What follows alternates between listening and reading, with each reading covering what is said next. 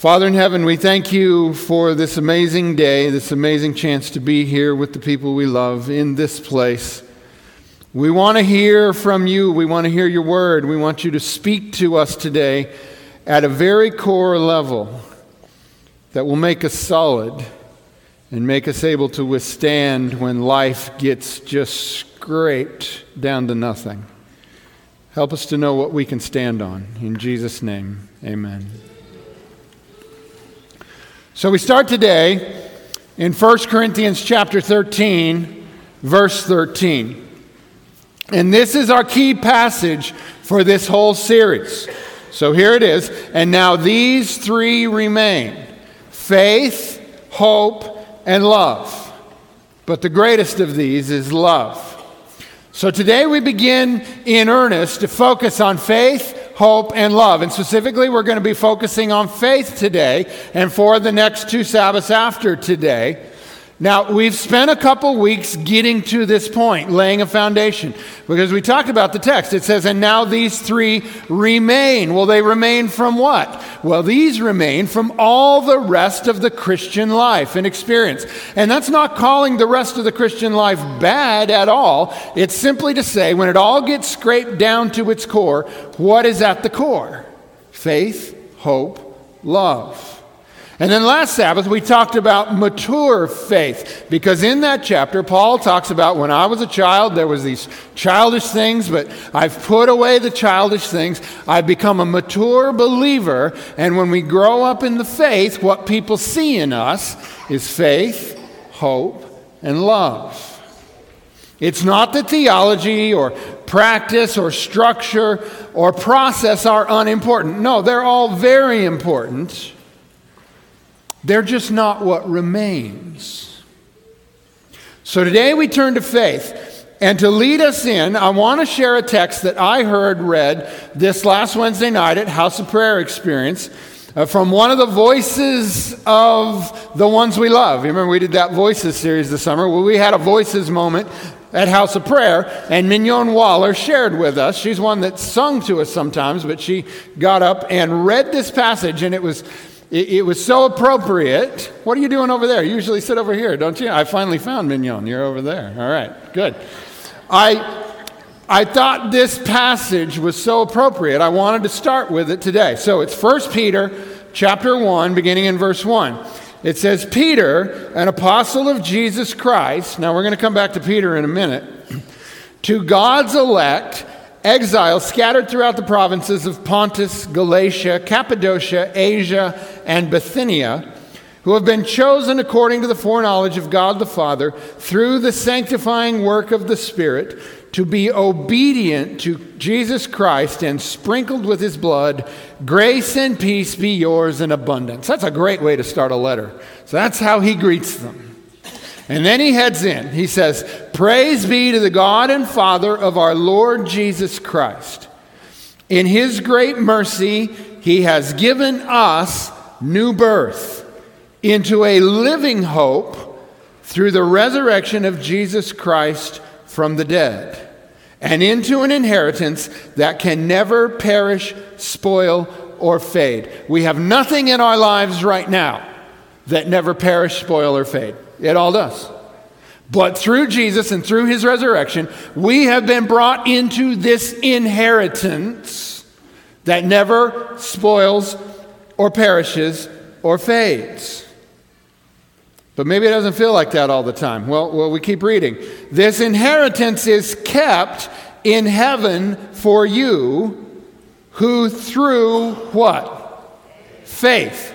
Who through faith are shielded by God's power until the coming of the salvation that is ready to be revealed in the last time. There is a salvation to be revealed when Jesus comes again. Verse 6 In all this you greatly rejoice, though now for a little while you may have had to suffer grief of all kinds of trials. That's where we are right now. We're in the suffering phase. These have come so that the proven genuineness of your faith, of greater worth than gold, which perishes even though refined by fire, may result in praise and glory and honor when Jesus Christ is revealed. Your faith brings praise and glory and honor to Jesus Christ. Your faith is of more value than gold. Now, sometimes I wonder if I had my faith in gold, how much would that be worth? How much is a mustard seed worth these days? I don't know. But your faith is of more value than gold. I want to spend our time today briefly considering four Bible characters and the role that faith played in their experience and in their interactions with Jesus. And from them, I hope we can seek to gain an answer to two questions. Number one, what is the core confession of the faith? And number two, what do the faith experiences of these people in the Bible and when they interacted with Jesus have to say to us about our own faith experience. We can't have their experience, but what will ours be? And so today I want to start with Thomas. We go to John chapter 20, verse 19. We find these words On the evening of that first day of the week, when the disciples were together with the doors locked for fear of the Jewish leaders, Jesus came and stood among them and said, Peace be with you. After he said this, he showed them his hands and side. The disciples were overjoyed when they saw the Lord. Again, Jesus said, Peace be with you. As the Father has sent me, I am sending you. And with that, he breathed on them and said, Receive the Holy Spirit. Okay, so to fully appreciate what's being said here, we got to put ourselves back in this context. So this is the first day of the week. Two days before this, much to the shock and despair of the disciples, Jesus, their rabbi and teacher, was taken, nailed to a cross. They watched him die. And then they spent the 24 hours of the Sabbath with all of these questions going around and around and around and around in their heads. We forget about that Sabbath day and what that experience must have been like because we know the Friday and then we jump over there to the resurrection. But they spent a day in absolute confusion and despair. It was a silent Sabbath. But then the strangest thing happened. That Sunday morning, some of the women who were a part of this came to these disciples and said, The tomb is empty. Some of them said, We've literally seen Jesus. And the disciples had a really hard time believing the report. But now it's that evening, and they're inside the room with the door locked because they're afraid they may be the next ones killed when a new thing happens. Suddenly, Jesus appears in the room with them. Now, Jesus has not made a habit previously of entering rooms by any means other than opening the door and going in. So, this is a new experience. And he tells them, Don't be afraid. He says, Peace be with you. Now, notice what he does, because he knows they're going to be a little surprised. It says he showed them his hands and side. And if we were reading this in the book of Luke, we would see where he even asks for food. And it says, and, and fish was given him and he ate it. All for the purpose of demonstrating I'm not a spirit, I'm the guy you know. Then he commissions them, as the Father sent me, I'm sending you, and he breathes on them to receive the Holy Spirit. Now, here's some implications I want you to understand. The disciples in the room that night were told Jesus is alive, and they did not believe it until Jesus himself appeared in the room, showed them the physical reality of his presence, and gave them his spirit. Okay? You got that? All right, we're ready to go on. Verse 24. Now, Thomas, also known as Didymus, one of the twelve, was not with the disciples when Jesus came. So the other disciples told him, We have seen the Lord. Now, I don't know where Thomas was, but for whatever reason, he wasn't in the room that night. And after this happened, they come to Thomas and they say, We've seen the Lord. But Thomas said to them, Unless I see the nail marks in his hands, and put my finger where the nails were, and put my hand into his side, I will not believe. And from that point on, he received a name that we know to our day. He was no longer Thomas Didymus, was he? He was now doubting Thomas. But here's the thing about doubting Thomas. I'll bet you can't prove to me from the Bible that he was any less doubting than the rest of the disciples were. Because somebody came and told them Jesus was alive, right? But they didn't believe it either until Jesus appeared, right? So maybe it should be doubting disciples, not just doubting Thomas. Never be too quick to judge the faith experience of someone else. You don't know what they've been through. Verse 26 A week later, his disciples were in the house again, and Thomas was with them. Though the doors were locked, Jesus came and stood among them and said, Peace be with you. Then he said to Thomas, Put your finger here. See my hand? Reach out your hand and put it into my side. Stop doubting and believe. Now, I want you to appreciate what a parallel experience this was. It was the same thing. They were in the same room, the same door was locked, and Jesus appeared in the same way, and he said the same thing, only this time he said it just to Thomas because he missed it the first time. The first time he showed up, he said, Look, look at my hands, look at my side, give me something to eat. This time he says it directly to Thomas. Now, the reason I point that out to you is because this is important to us, because our experience, I believe, is closer to the experience of Thomas than it is to the experience of the other disciples. And I'll explain what I mean by that in a minute. But I want you to watch and see how Thomas responds to what Jesus says. Verse 28 Thomas said to him, my Lord and my God. Now, let me tell you what I think. The response of Thomas is instantaneous. And I suspect that this instantaneous response of Thomas tells me this for certain. If Thomas had been in the room a week before, he would have confessed faith exactly like the rest of them did. Because as soon as Jesus appeared to him, he confessed it exactly the same way they did. So we can ask ourselves, why did this happen? Was this, was this something God just set up in order to catch Thomas? Maybe he had a weakness in this area and the Lord was going to expose it? Well, maybe. I don't know what it was for him.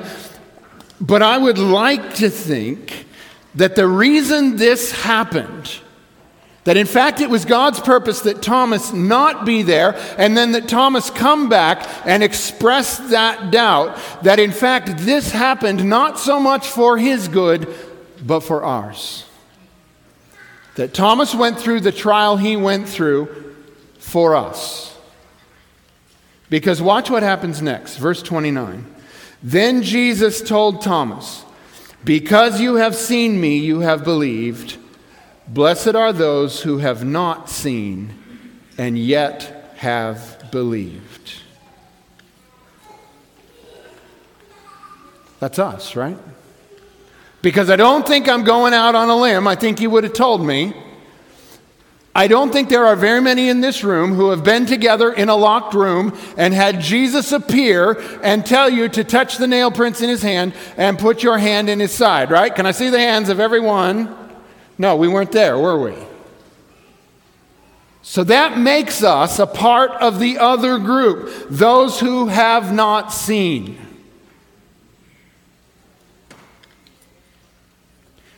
So here's the question What does it take to believe in Jesus? And what specifically are we supposed to believe? So, to begin to answer those questions, let's put a pause on the Thomas story. And now we're going to jump all the way back to the very beginning of the story of Jesus. We're talking about the very end, but now we're going to go all the way back to the beginning. And if Thomas represents those who struggle to believe, surely Nathanael represents those who don't. So we're in John chapter 1, verse 43. The next day, Jesus decided to leave for Galilee. Finding Philip, he said to him, Follow me. Philip, like Andrew and Peter, was from the town of Bethsaida. Philip found Nathanael and told him, We have found the one Moses wrote about in the law, and about whom the prophets also wrote, Jesus of Nazareth, the son of Joseph. So now I want you to notice what's happening here. Philip is telling Nathanael. Now, now it's limited what he's telling him. He's saying, I think it's the Messiah, is what he's saying. And what, is, what does Nathanael say? Nazareth, verse 46. Can anything good come from there? Nathanael doubted at first. You see that? Come and see, said Philip. When Jesus saw Nathanael approaching, he said of him, Here truly is an Israelite in whom there is no deceit. How do you know me? Nathanael asked. Jesus answered, I saw you while you were still under the fig tree before Philip called you. Then Nathanael declared, Rabbi, you are the Son of God. You are the King of Israel. What? If Jesus said to me, Hey, saw you under the tree, I'd be like, Cool, saw you over there. Something happened in that moment. But for skeptics like me, it doesn't usually happen that way. You see, some people just get it. Have you ever noticed that? You just share a couple things about Jesus with them, and then it's like the Spirit fills them, and they believe, and they keep on believing, and they continue to believe to the end of their lives. It's surprising when you run across people like this, especially in our day where it seems we've been trained to be skeptical of anything. I think Nathanael even surprised Jesus in this moment. Uh, verse 50 Jesus said, You believe because I told you I saw you under the fig tree. You will see greater things than that. He then added, Very truly, I tell you, you will see heaven open and the angels of God ascending and descending on the Son of Man. Now, the NIV translates this response as kind of a, a, factual statement, but it's possible, and I think it's true, that Jesus was in fact making an exclamation of surprise. You believe that easily? Wait till you see what's really going to happen. So, so I would put Nathanael in the category of those who are able to believe in Jesus very easily. And I am very thankful for this group, though I'm not really part of that group because by nature I'm a skeptic. You come and tell me something, and I'm like, oh, yeah, I can see you believe that. That doesn't mean I'm gonna. My wife is a Nathaniel. She just believes. Gable, I think, is a Nathaniel too. But I'm not sure about the rest of us, so pray for the rest of us. We're and that's the great irony of it. We actually have a kid named Nathaniel, and he's not a Nathaniel, so go figure how that works. But I want you to notice specifically the confession that Nathanael makes in this moment. Verse 49 Then Nathanael declared, Rabbi, you are the Son of God, you are the King of Israel. Philip comes to him and says, We might have found the Messiah. But he didn't say anything about Son of God. But something happened in that moment. Now, this confession that Nathanael gives, he says, you are the Son of God, you are the King of Israel. This confession, I believe, is the key confession that we can only confess by faith about the dual reality of who Jesus is and what he's come to do. In Nathanael's confession, it goes like this He says, You are the Son of God, meaning God is your Father. There was nothing about the man Jesus standing in front of him that visually would have told Nathanael, this guy is God's son. Something else happened. And he goes on to say, You are the king of Israel, which he also could have said, You are the Christ, or You are the Messiah. You are the anointed one. Something about the encounter that took place between Jesus and Nathanael in that moment brought a supernatural conviction to Nathanael's heart and the key confession of faith came to his lips, and he spoke it You are the Christ. You are the Son of God. Now, know this for certain. This is a faith confession. For no amount of argument in that moment, had Jesus tried to argue him into believing who he was, would have worked. Because it can't prove somebody that looks like a human is God's son. So, where do we get the faith to make a confession like that? Well, this leads us back to Peter, who I told you we would hear from again. It leads us to Peter and to his confession about Jesus. But I want you to note something about this. Nathanael makes his confession right when he met Jesus. It takes Peter a lot longer. We don't all do this at the same rate. Matthew 16, verse 13. When Jesus came to the region of Caesarea Philippi, he asked his disciples, Who do people say the Son of Man is? They replied, Some say John the Baptist, others say Elijah, and still others Jeremiah or one of the prophets. But what about you? He asked. Who do you say I am? This question from Jesus is the most important question ever asked. And it continues to be the most important question ever asked. And it is a question you must answer not just with your head by parroting what you might have heard me or someone else say, but you must answer it with all of your heart and all of your soul and all of your strength. Matthew 16, verse 15. But what about you? Jesus asked. Who do you say I am? Simon Peter answered, You are the Messiah, the Son of the living God. This confession is the root confession of the Christian faith. Everything about being Christian begins right here. But if you don't have this as the core, and all you've got is the other stuff, let me be the first to tell you, you have nothing. This is why faith is one of the three that remains. For you see, it all begins with faith. But now, this faith isn't just something that we, we somehow conjure up within ourselves. No, listen to Jesus. Matthew 16, verse 17. Jesus replied, This is after he makes this confession.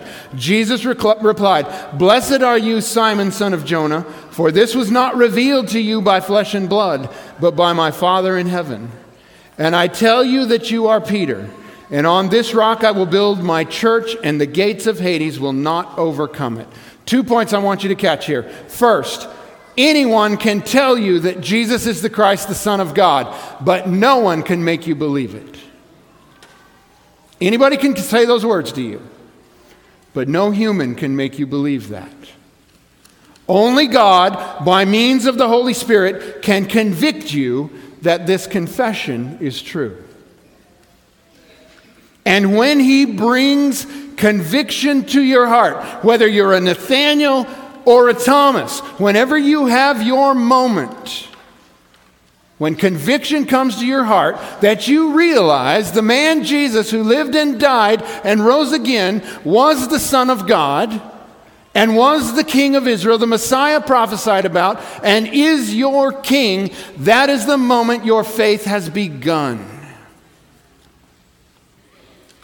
When your moment comes, you must believe.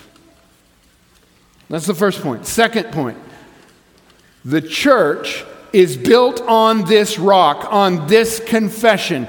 Jesus is the Christ, the Son of God. Build a church on anything else, and when trouble comes, it'll fall flat. So, do you see why faith is so important? It all begins with faith. Or more specifically, it all begins when you, by faith, believe the direct revelation of God to your heart, soul, and mind that Jesus is, in fact, the Messiah, the Son of God. This is the deepest core belief. And I can't prove it to you. And neither can any other human that walks the earth prove it to you. Flesh and blood cannot reveal this. Only the Father in heaven, by means of the Holy Spirit, can bring conviction to your heart that you accept by faith and lay the foundation of a Christian life. It begins with faith. This is the deepest core belief, and it must be received by faith. And it is where this deep core belief is where we must turn even in our most extreme moments, which brings us to Martha. Martha's brother Lazarus, Jesus' good friend, has died. And Martha is struggling to understand why Jesus did not save him. John 11, verse 21 Lord, Martha said to Jesus, If you had been here, my brother would not have died. But I know that even now God will give you whatever you ask. Jesus said to her, Your brother will rise again. Martha answered, I know he will rise again at the resurrection at the last day. Jesus said to her, I am the resurrection and the life. The one who believes in me will live even though they die, and whoever lives by believing in me will never die. Do you believe this? Now, all of this in this moment, I think, is just too much for Martha. Martha has been broken to the core. Everything, all her structure, all her reality has been scraped away, and she is down to the core. But guess what she finds at the core? Jesus says to her, Do you believe this? So, when all the rest is scraped away, what does Martha have? Verse 27 Yes, Lord, she replied. I believe that you are the Messiah, the Son of God, who is to come into the world. She doesn't say, Yeah, Lord, I get it now. It still doesn't make any sense to her. But once everything else has been scraped away, what does she have left? A single confession You are the Christ, the Son of God. When all else was lost, Martha found faith at her core. And by the way, whatever you face in life, Martha's answer is always the right answer. Because when you get scraped back to the core, that's the only solid thing you have left.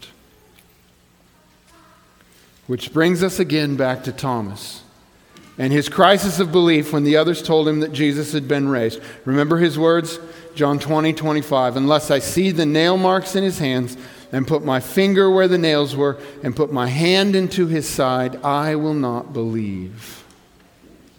And then he sees Jesus and makes his own form of the key confession. Verse 28 Thomas said to him, My Lord and my God. And then comes the part of the story that I believe is especially for us. Verse 29 Then Jesus told him, Because you have seen me, you have believed. Blessed are those who have not seen and yet have believed. So let's wrap this up here. Can you begin to see how it all comes down to faith? Because everything else gets scraped away sometimes. And if you have not built your Christian life on the solid confidence in the identity of Jesus Christ, you have nothing.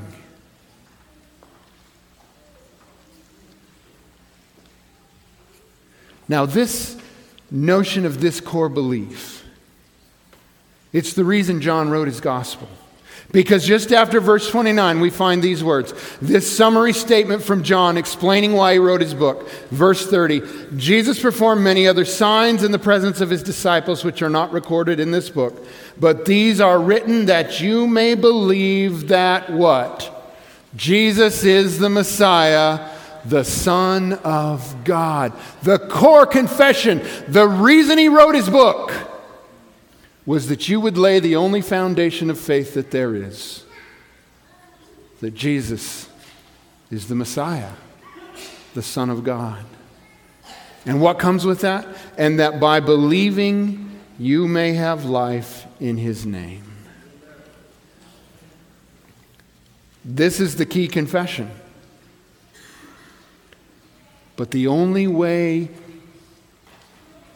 you can believe it is to accept by faith what the Holy Spirit is telling you is true.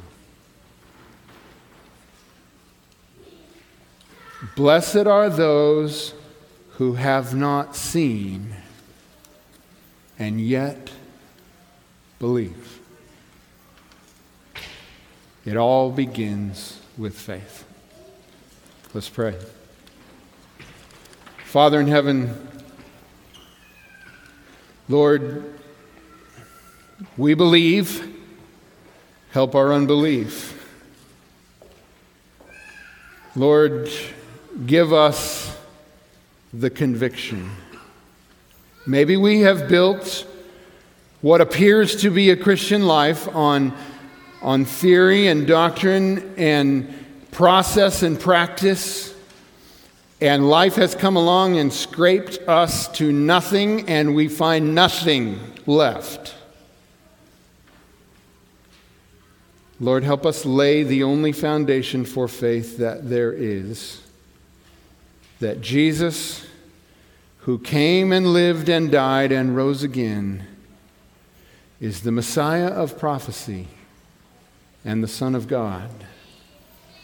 Because by believing in him, we will have life. In Jesus' name we pray. Amen.